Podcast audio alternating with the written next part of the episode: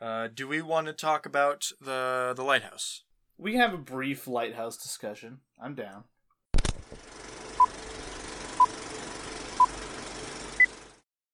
Well, to start, before we start talking about the lighthouse, just a quick, even smaller side discussion. Did you like The Witch?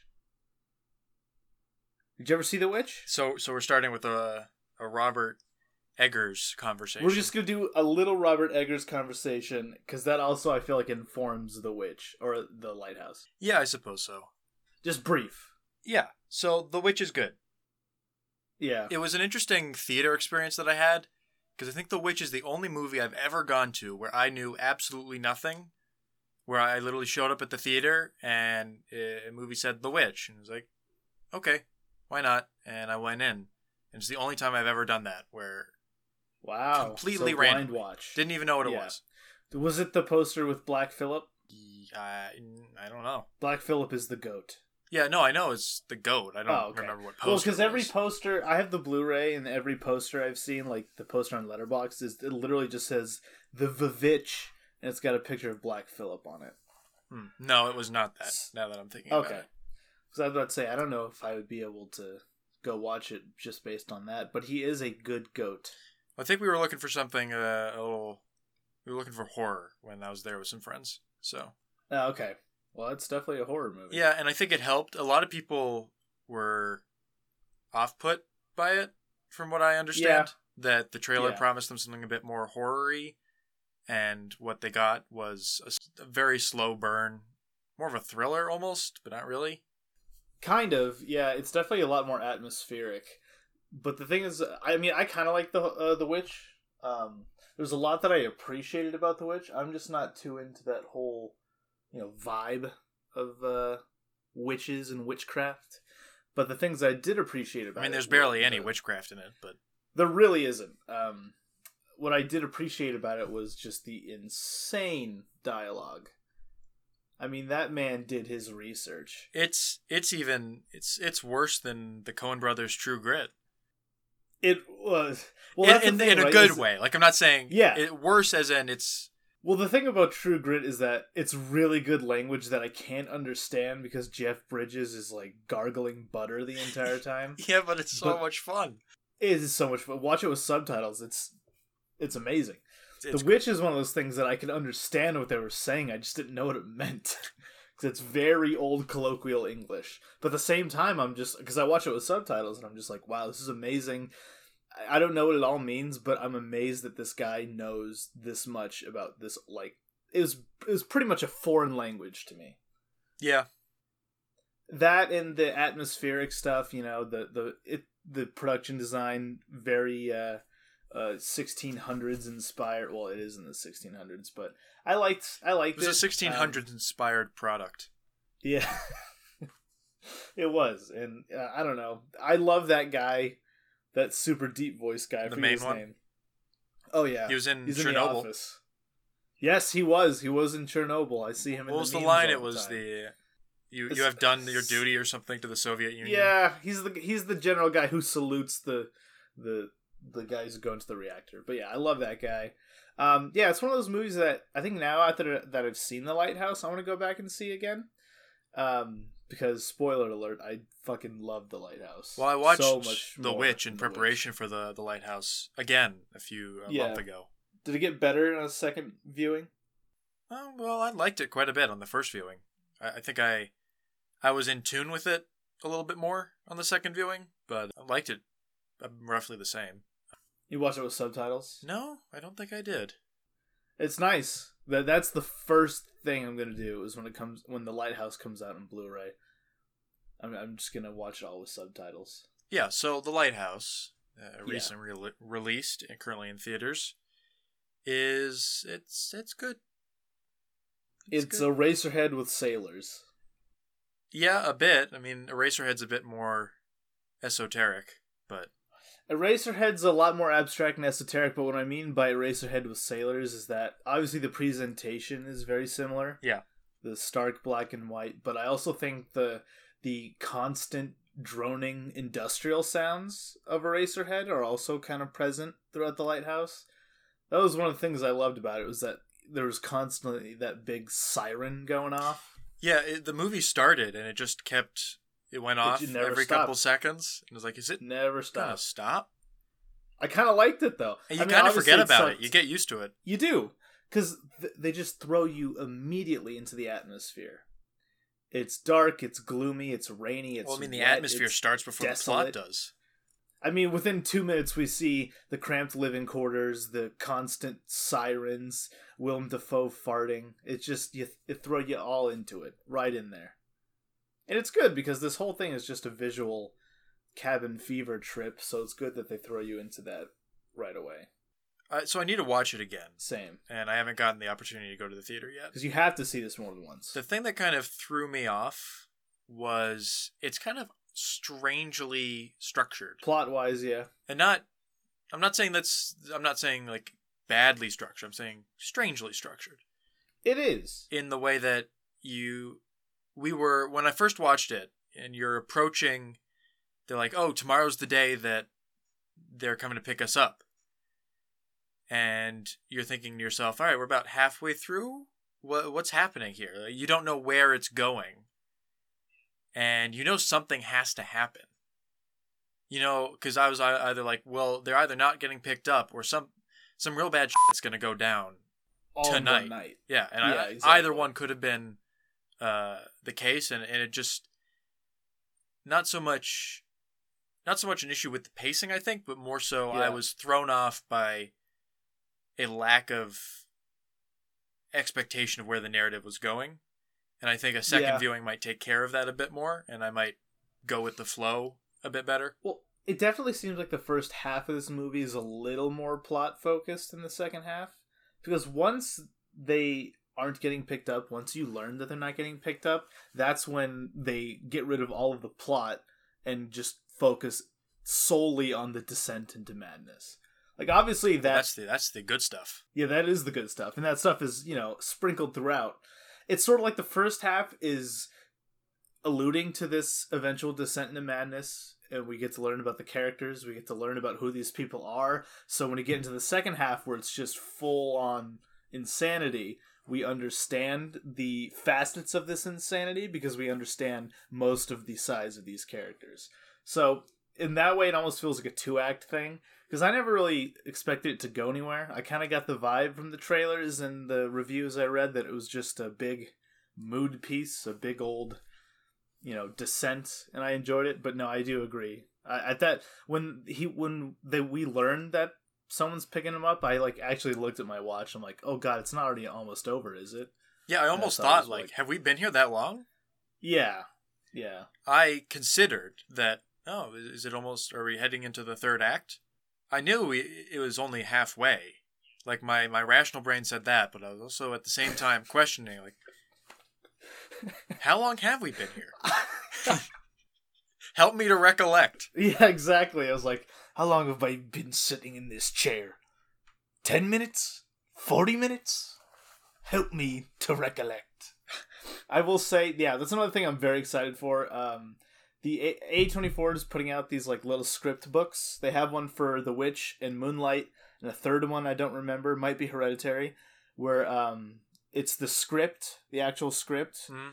uh, with a bunch of behind the scenes photos and a bunch of like review type stuff and uh, like forwards by famous people who enjoyed the movie. And they put one out for The Witch and Moonlight, and I cannot wait if they do one for The Lighthouse because I just want to read all three pages of Willem Dafoe's monologue. I'd read it. Oh my god, that was like that sounds great. that was incredible. He, I don't know how you feel, but I, I honestly feel like that might be the best Willem Dafoe performance ever. I think I'm not as in love with it as everyone else is, but it's still a great performance and definitely a top tier Dafoe. Oh, easily.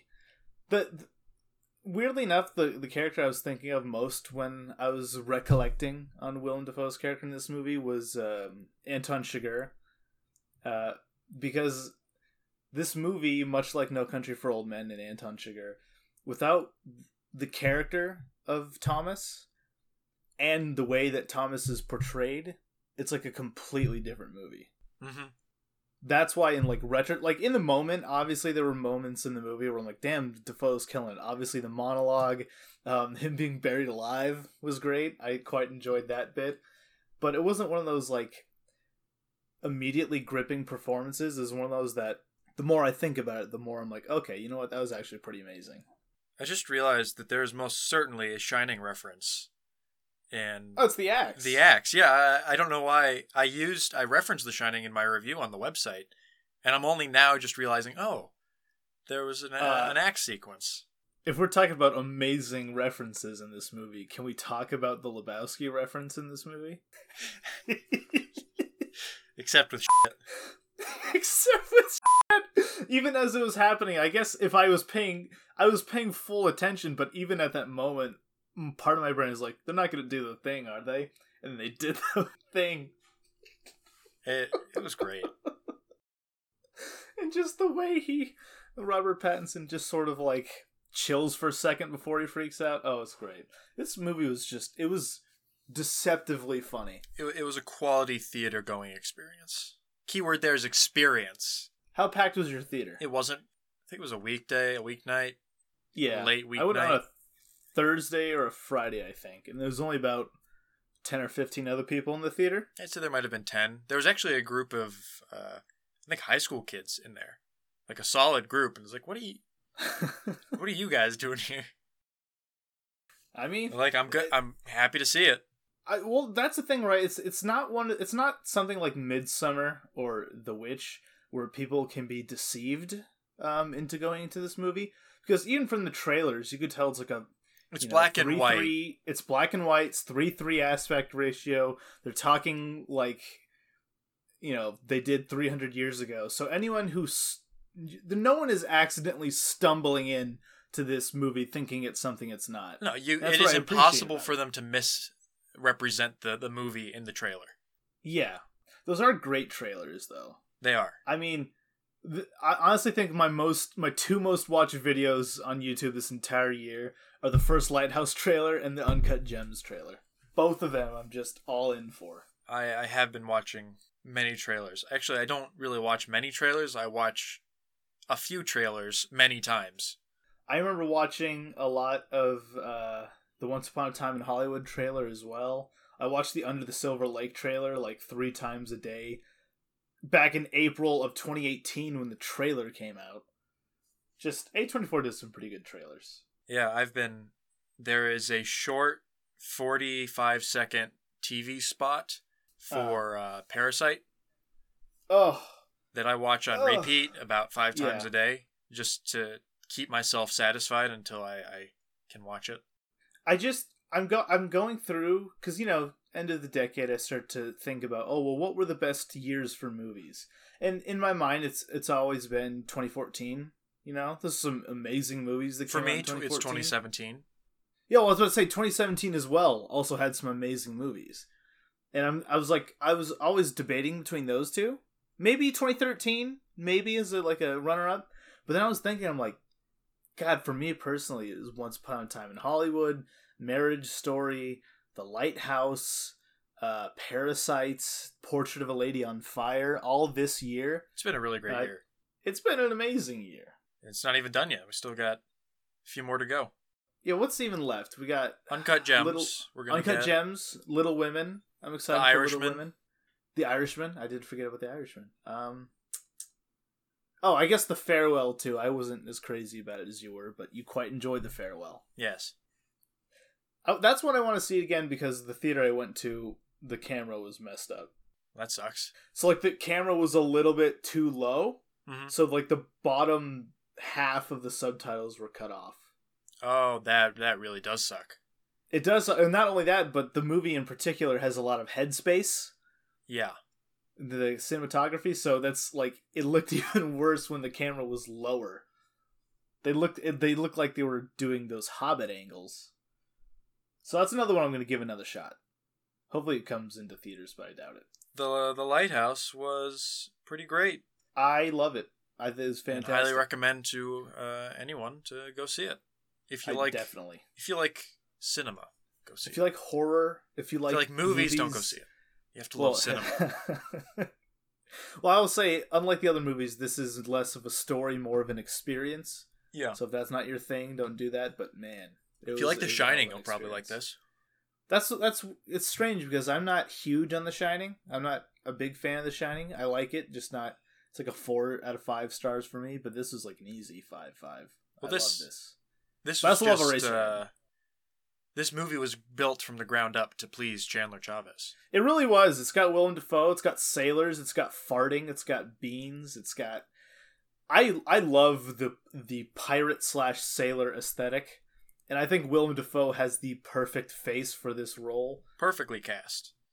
I love the name Ephraim Winslow. It's a very fun name to say.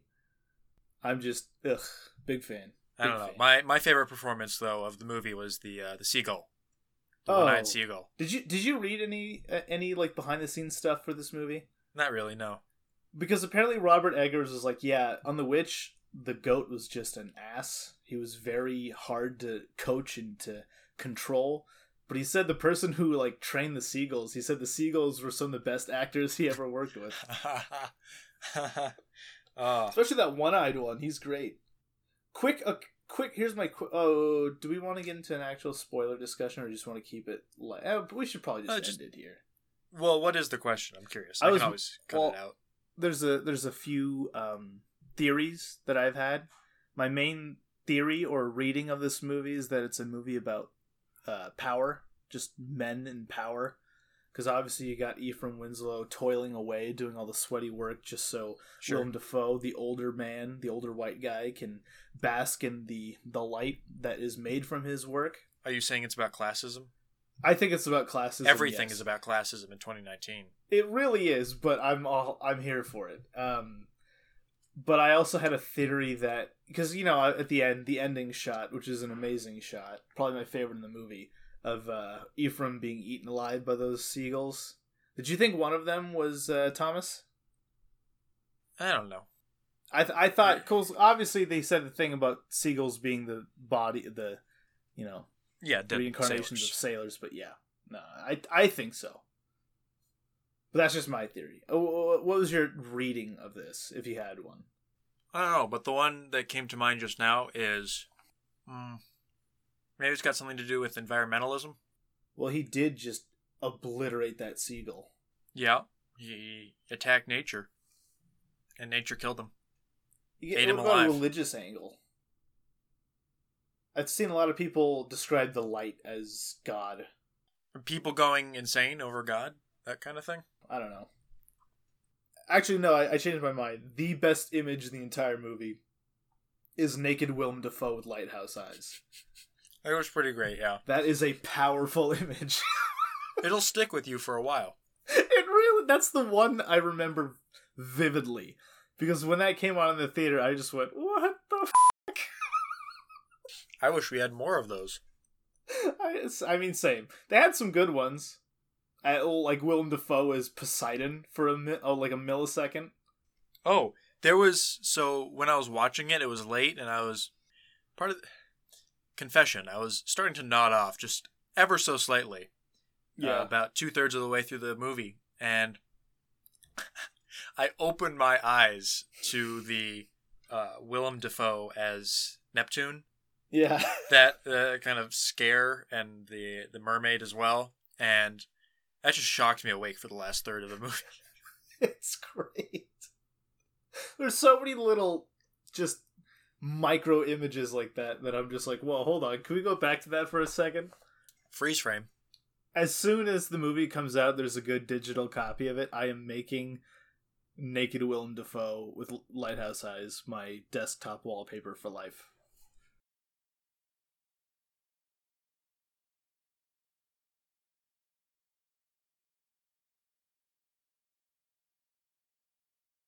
All right, let me pull up the, uh, show notes here, uh, so I can bring up a few things before we get into our main discussion. Right, I did mention to you that we need to explain the movies that we're talking about Yes. because we talked about Le Samouraï, and I realized we kind of never really gave a synopsis, just in case. No, we just we just yeah.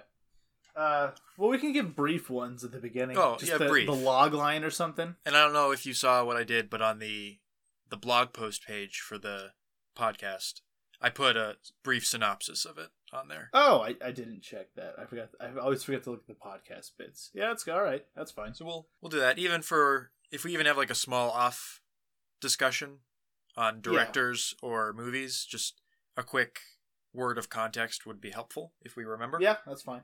And then the other thing is that uh, Split Take is officially on Spotify, iTunes, and Google Podcasts. Nice. We'll we'll see about getting it other places because I know those there there are a few other platforms that people like to use, but those People are the like the big three. Yeah, I'm sure that that takes care of 99% of the audience, and then it does. we can It fill out the rest as need be. This is true. Uh, I don't know what you've been watching the past week, but I finally finished all of Melville's filmography. I I've been watching mainly theater stuff, like stuff in the movie theater, but I'd love to hear what you, what you have to say about the entirety of Melville's filmography. Well, it's interesting that I started out with uh, The Red Circle and Second Wind. Those were the first two I watched. Yeah. And those two are my favorites of the new ones that I watched. And it only went downhill from there. Oh. Not not downhill, but I just didn't enjoy relatively so. relatively Yeah. speaking. Yes. I think Yes. The Red Circle might be and Second Wind might be some of my favorite movies. I've been wanting to watch The Red Circle for a while. Ever since I saw Rififi, everyone said Red Circle was almost sort of a pseudo companion piece to that. Yeah, it was like Rififi and Le Samouraï had a, a love child, and that's Oh, that sounds amazing, actually. I love both of those. his early work. It, all of the stuff was interesting. He's a very varied director because he had his earlier stuff that is kind of stylistically like he was experimenting, and then he got to the cold Paris noir style. Yeah. that is yeah. all of my favorite of his is in that kind of later style that he settled into Uh-huh. in his second half of his career. But then I rewatched uh, Army of Shadows. Which was your favorite, It was, and now it's not. and now it still is. Oh, it still is? Oh, Probably will be, and I think I might, I might even give it another rewatch eventually because it might be one of my favorites of all time. Top 10, you're saying? Maybe not top ten, but it could. It has a chance at my top twenty-five. Oh, okay.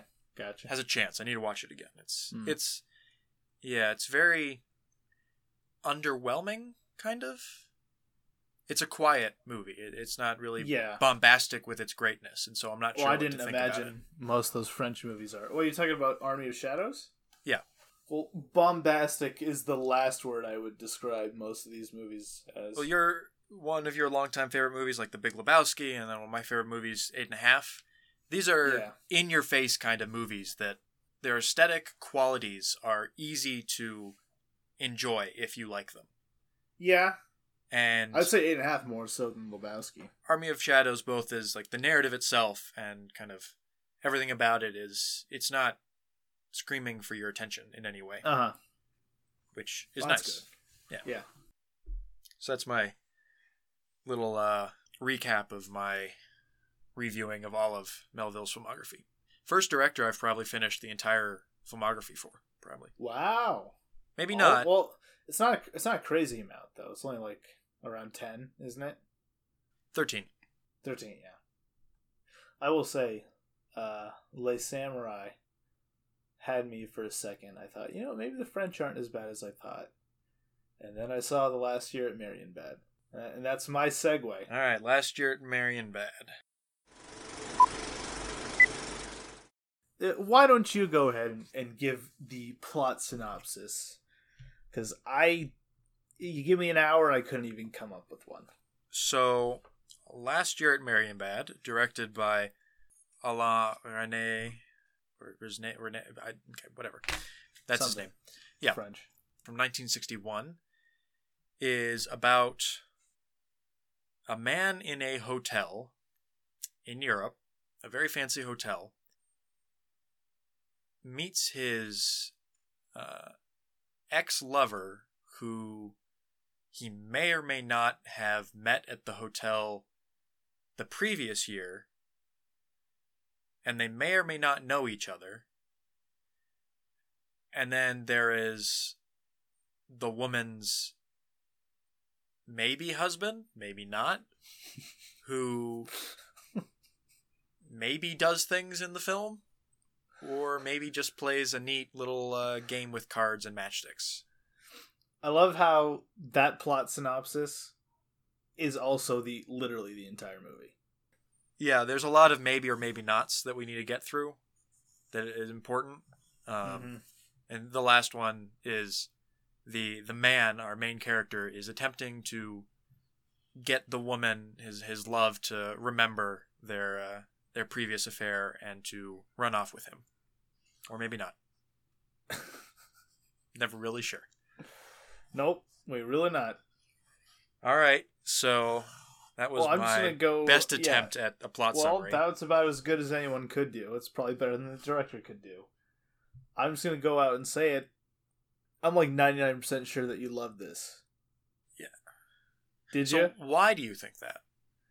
Because the whole time I was watching it, I was just thinking, "Oh, this is the kind of shit that the the sort of dream-like, the sort of atmospheric stuff that Jacob likes and has made." I thought of Dreamcatchers a few times watching this, and I'm just like, "Okay."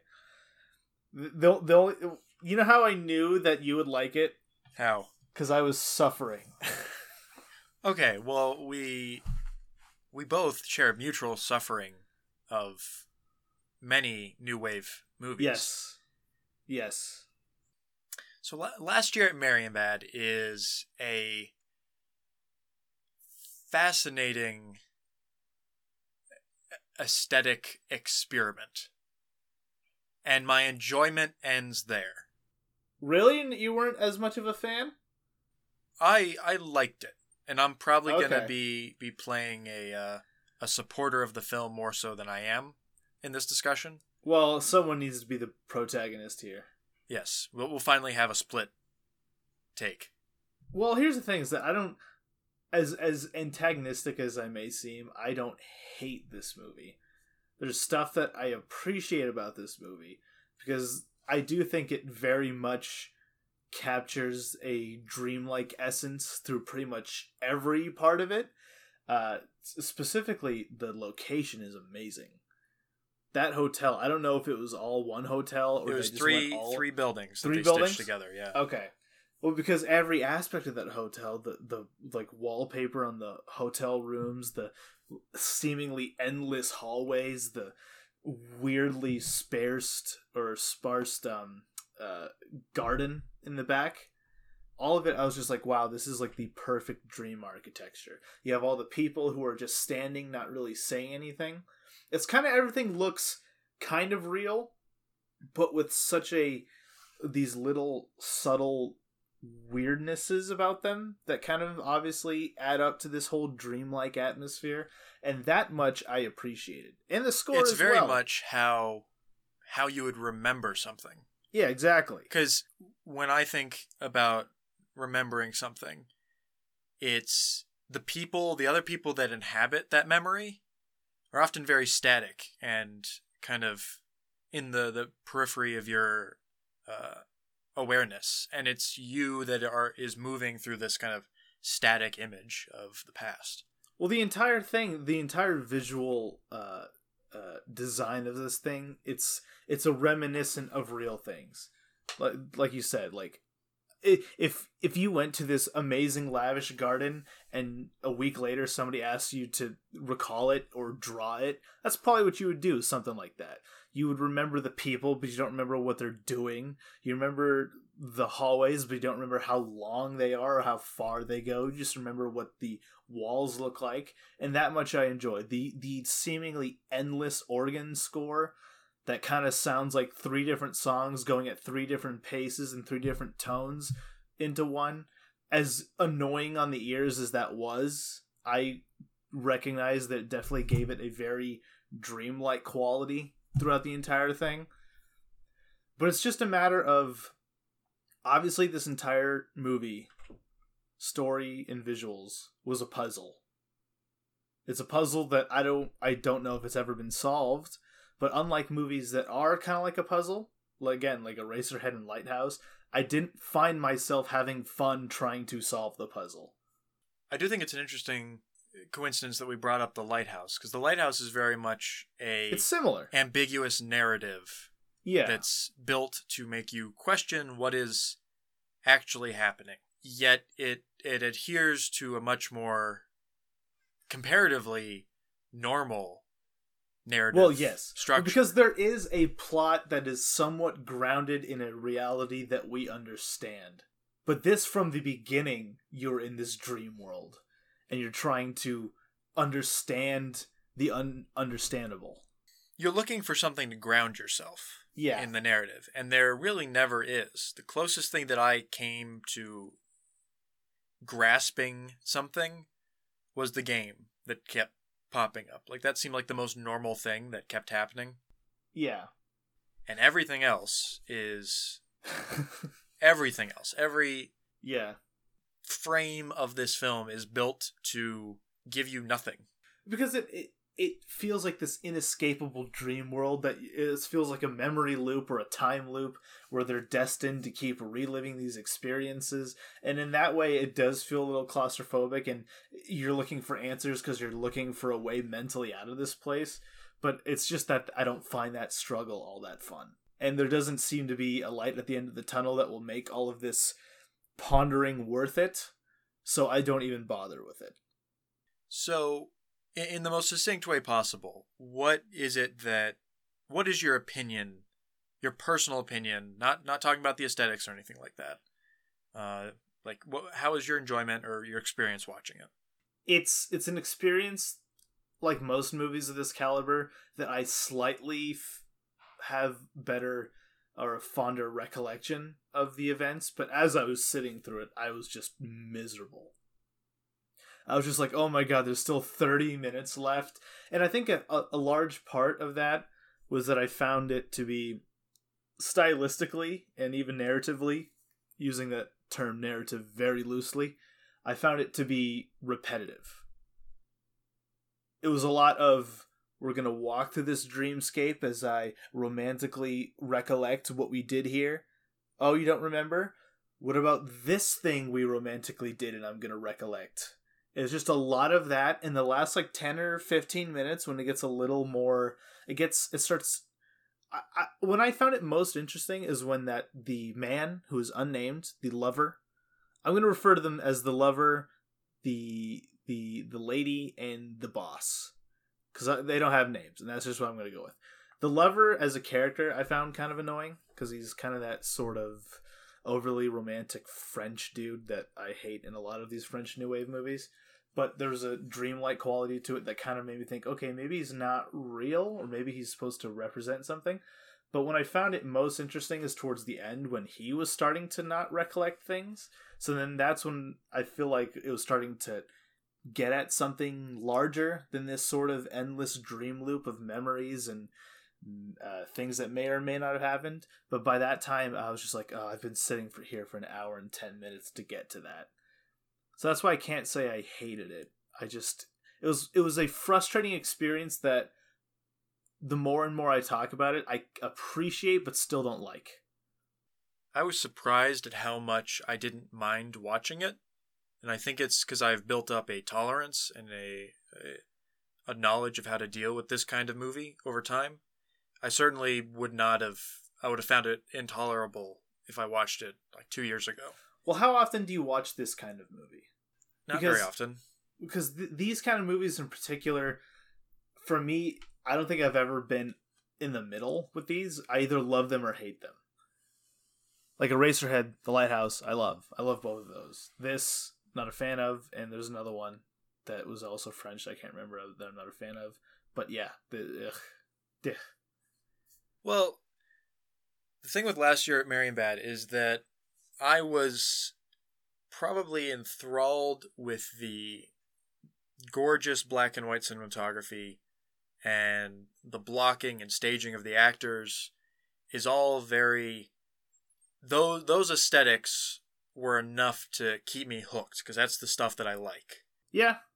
Well, I I agree. Th- that stuff was nice. The look and design and locations in this are amazing. It's marvelously shot. Especially like the like first four minutes where it's literally just like rolling camera footage of the hotel interiors.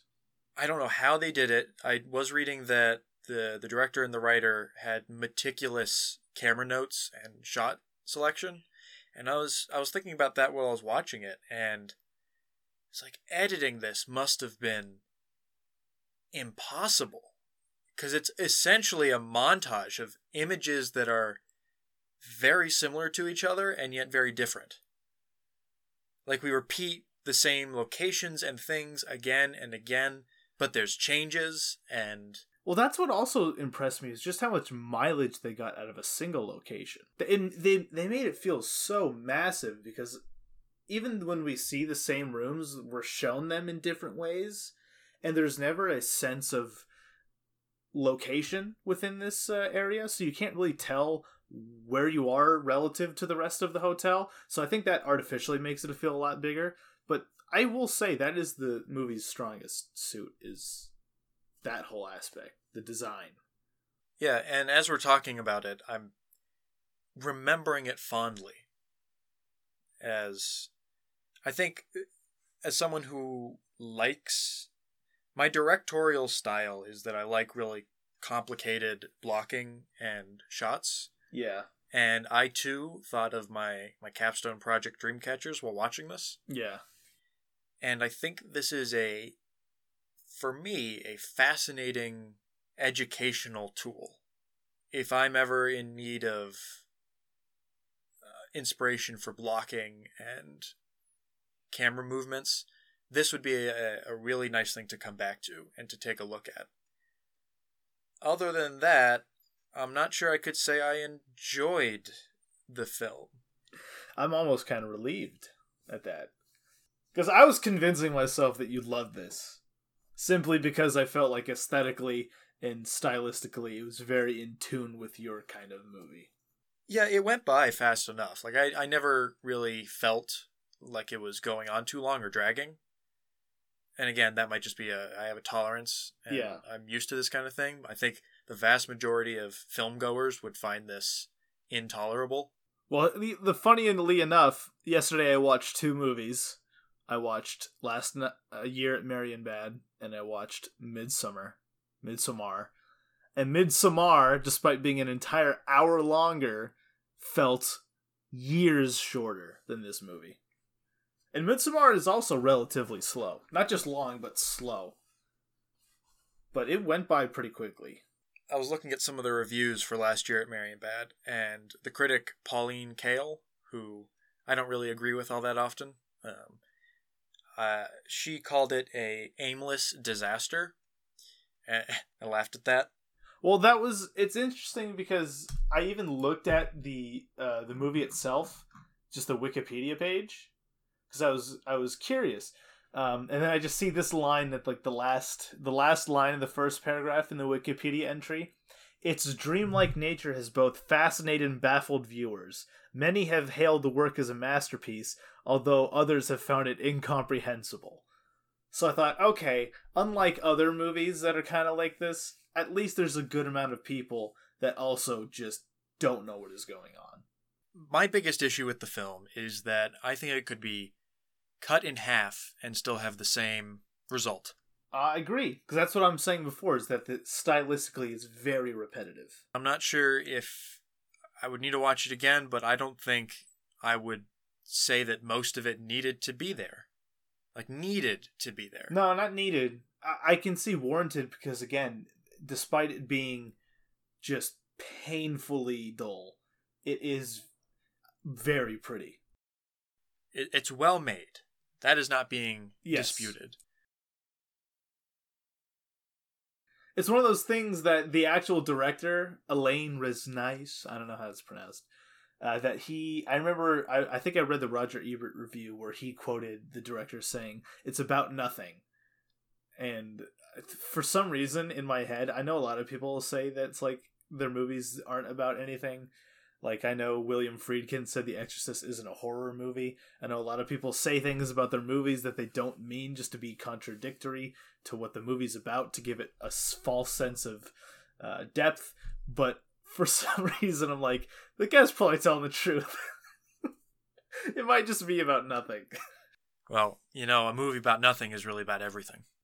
I know, but the whole time I'm just thinking, what if it's just this moron who really knew how to position a camera, who said, "Yeah, I just kind of wanted to make a movie," and everyone's like, "No, no, you're you're you're selling yourself short, Elaine. It is much better than you think." And he's like, "No, it's really no, no, but trust me, trust me, you don't know what you made."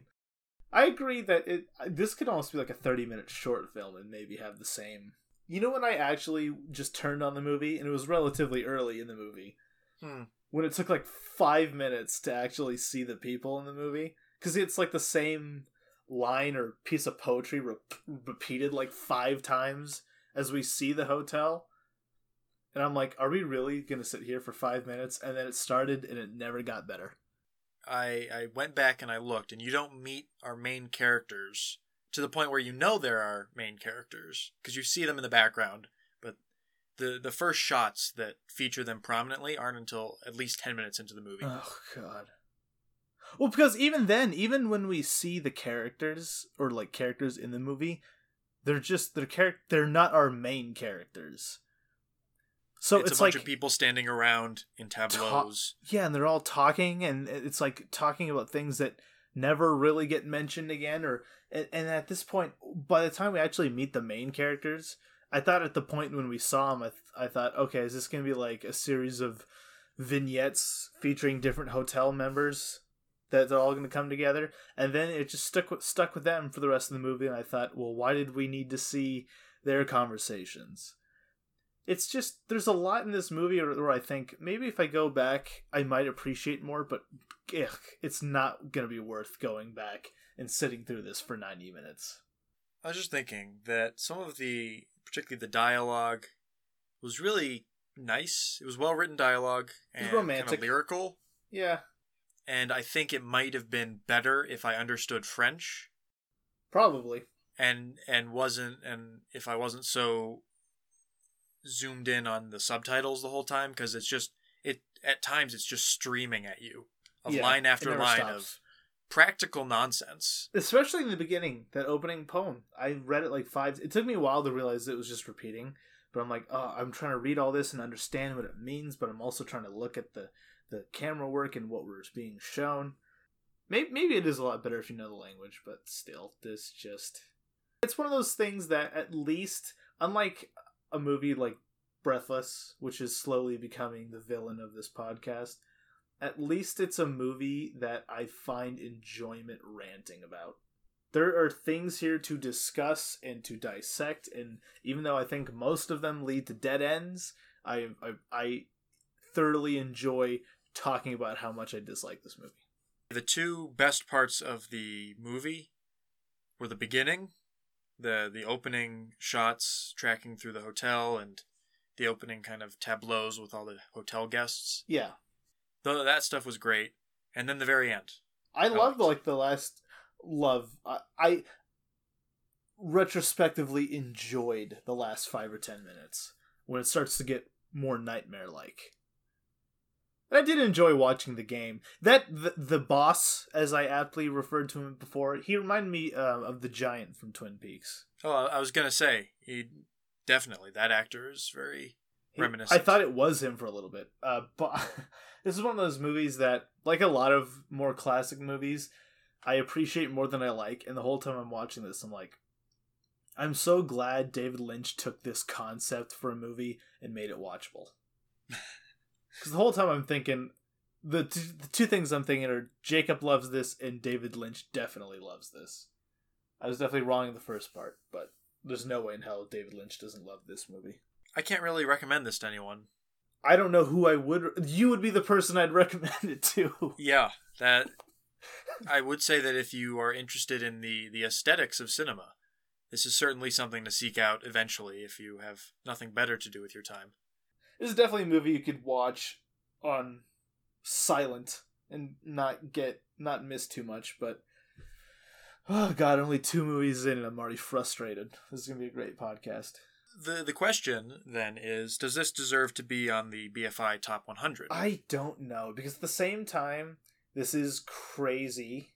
This is this is just insanity. But I could also see for 1961 just how out there this is. I mean, this is out there. I think even by t- today's standards, It, it remains alone in its achievement. I really don't. I couldn't think of another movie that was even close to this. Again, I'm sure know, there are some, but they're probably very they're not as well known as this. Yeah, I know. Obviously, Lynch plays with that dream like structure all the time, or the dreamlike nature, but not even to but this in his own Lynchian way. Yeah, he has his own like subgenre of this type of tone, but I don't know. I personally no, I don't think it should be on the BFI top list. But it's one of those things that I it's not a bad movie. Right. It's just a frustrating and I can see for 61 how this would be revolutionary. Well, here's the the question, and we can we can answer this over the course of the podcast because it's going to come up a lot. Is does a, a movie what qualifies a movie to be on the greatest of all time list? Because we we talked about Citizen Kane and how it's often on lists because of its impact on the film industry Yes. and I think you you need to at the very least consider a film's uniqueness and its innovation in the the medium of cinema for Yeah. this kind of thing. But my big question and one that I, I still I go back and forth on the answer is does innovation regardless of context Yeah. demand you put the movie on the greatest of all time list. here's what I think deserves to be on these kind of lists. It obviously has to have that innovative factor. I think it needs to have a tangible effect on the movies that followed it. And I also think it needs to stand on its own as a at least good movie. Movies like Citizen Kane. Citizen Kane had probably the biggest impact of any movie. And you know what? Impact aside, it's still a great movie It's pretty good. even without the context, it is still an amazing movie. Something uh, uh, like The Godfather, Taxi Driver, Vertigo, all those movies have that tangible effect on the movies that followed, but you can also watch them by themselves and think, okay, this is actually a pretty good movie. This, I can see the impact, but God, is it insufferable. Yeah, I would generally say that I think it I wouldn't say it deserves to be on here, but I can see Yes. the reasoning and cannot complain. It's not a movie I enjoy. it's a movie that I can see other people liking. Yeah, I can understand think- the audience for this kind of movie. I wait when I'm considering these movies and whether or not they, they should be on this list. I think I weight audience appeal higher than I do innovation. Because one of the things from the AFI list is they have Snow White and the Seven Dwarfs on there. Yeah. And the only the only argument I can see for that film being on a list is that it's the first major feature length animated film. Yeah. I agree. And I think that's a load of horseshit because the movie isn't that good compared to a lot of the other animated films that have come out since then. And I don't think that critics, when making this list, these lists, should weigh the innovation and doing something first above all else. Because you can do something first and it's not, the end result isn't all that entertaining or might be impactful for the industry, but not impactful for a, a wider more contemporary audience. Ugh.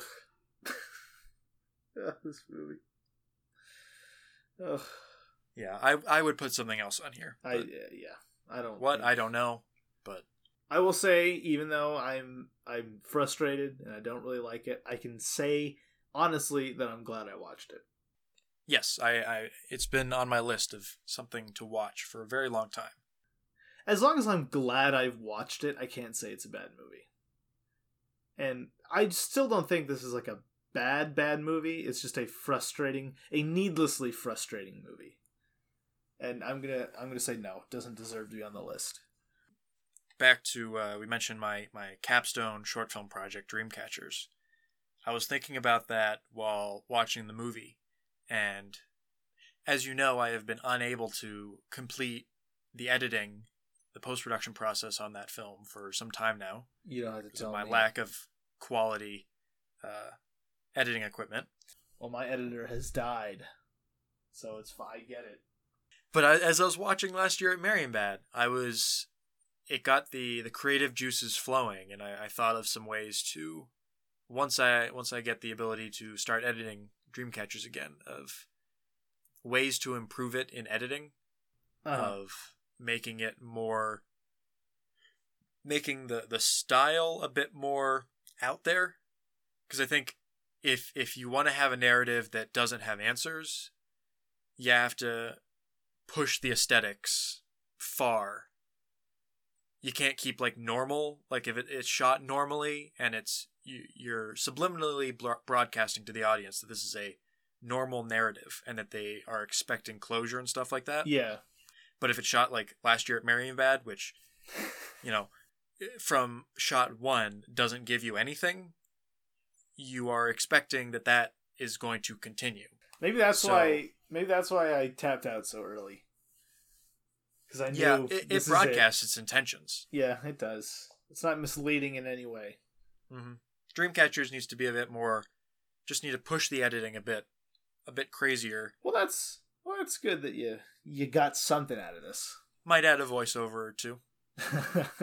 well, you can- Create some new lines of dialogue in Don't post. make it. Don't do it yourself. Make someone else do it. No, I'm gonna record. I'm gonna dub over my main actor's lines because don't know when I can record them. Could be, it could be like Anomalisa, where you you were just the voice of everybody except for the main character. Did you ever see that? Yeah, I saw it Uh, that's good. in theaters when it came out. Did you really? hmm I didn't know it came into theaters. Wow, that's impressive. That was I want to say freshman year 2015. college. Then yes. Yeah, freshman year. That's Interesting. So that was last year at Marienbad. I'd be interested to see if anyone listening actually watched the movie. Don't. Um, well, I mean, if if you're along for the ride for watching all the BFI, I you could. I'm on the podcast, and I already regret it. Well, next week we have uh, Soy Cuba. Ooh, uh, hold on. Is this the one I think it is? Oh, well, it's our first uh, Russian film. Oh, it's Russian. Well, it's the director is Russian, and it was funded by Oh, the USSR. yes. Okay. it's made in Cuba. yes. It's kind of a Cuba Russia. This has that crazy long take at the beginning. Okay, I've been excited for this one. directed by Mikhail Kalatozov. Kalatazov. I think- I'm looking at it right I- now. I, I- don't know. No clue. I don't think I butchered that as much as I did uh, the French directors. So I'm just I'm very excited because obviously if this is a Russian made movie funded by the Cubans, this is either going to be the most communist movie ever made or the most anti-communist movie ever made. We will see. Is it Spanish line? It was. Oh, it says right here in the Wikipedia page. It was not received well by either the Russian or Cuban public. It was almost completely forgotten until it was rediscovered by the United States 30 years later. Awesome. okay, It's I'm gonna gonna say I'm gonna say anti-communism, but we'll see. well, I've seen uh, I've seen the Cranes Are Flying by the same director, Uh huh. and I quite like that. Okay, so I'm, that's I'm looking forward to uh, Cuban communist propaganda because it is propaganda. Yeah, Curious to see what the the end result is going to be, but I'm excited to see it. I yeah, this has been on my watch list for a while. So, Soy Cuba is a bit more difficult to find. It is on Well, how did you- It's on. What? Oh, I was gonna say, how did you find last year at Marienbad? Would you use? Oh, I watched it on Vimeo. Uh, is it free? Yeah, I, I mentioned this at the last podcast. I forgot. Okay, well, I paid three dollars to no, to rent fine. it on YouTube. You probably got better quality than I did, but It was not bad. Yeah. You said this So is it on is on- Amazon Prime. Amazon. Well, it's not on regular Amazon Prime. It's on Fandor. Oh, okay. So if you have a Fandor subscription on top of your Amazon Prime, you can watch it, or you can get a free trial. or you could just go to Fandor itself. I believe you can uh, subscribe to, or it is there's a website called Soviet Movies Online. Well, I'd rather watch this in the best way I can, so we'll see. But I wonder if it's on Kanopy. I did not see it on Cam- Ah, Kanopy. I just got Kanopy. Oh, you did. How, you enjoying it? Oh, it's part of me that wants to like drop the Criterion channel for Kanopy because it has a lot of can- uh, Criterion movies.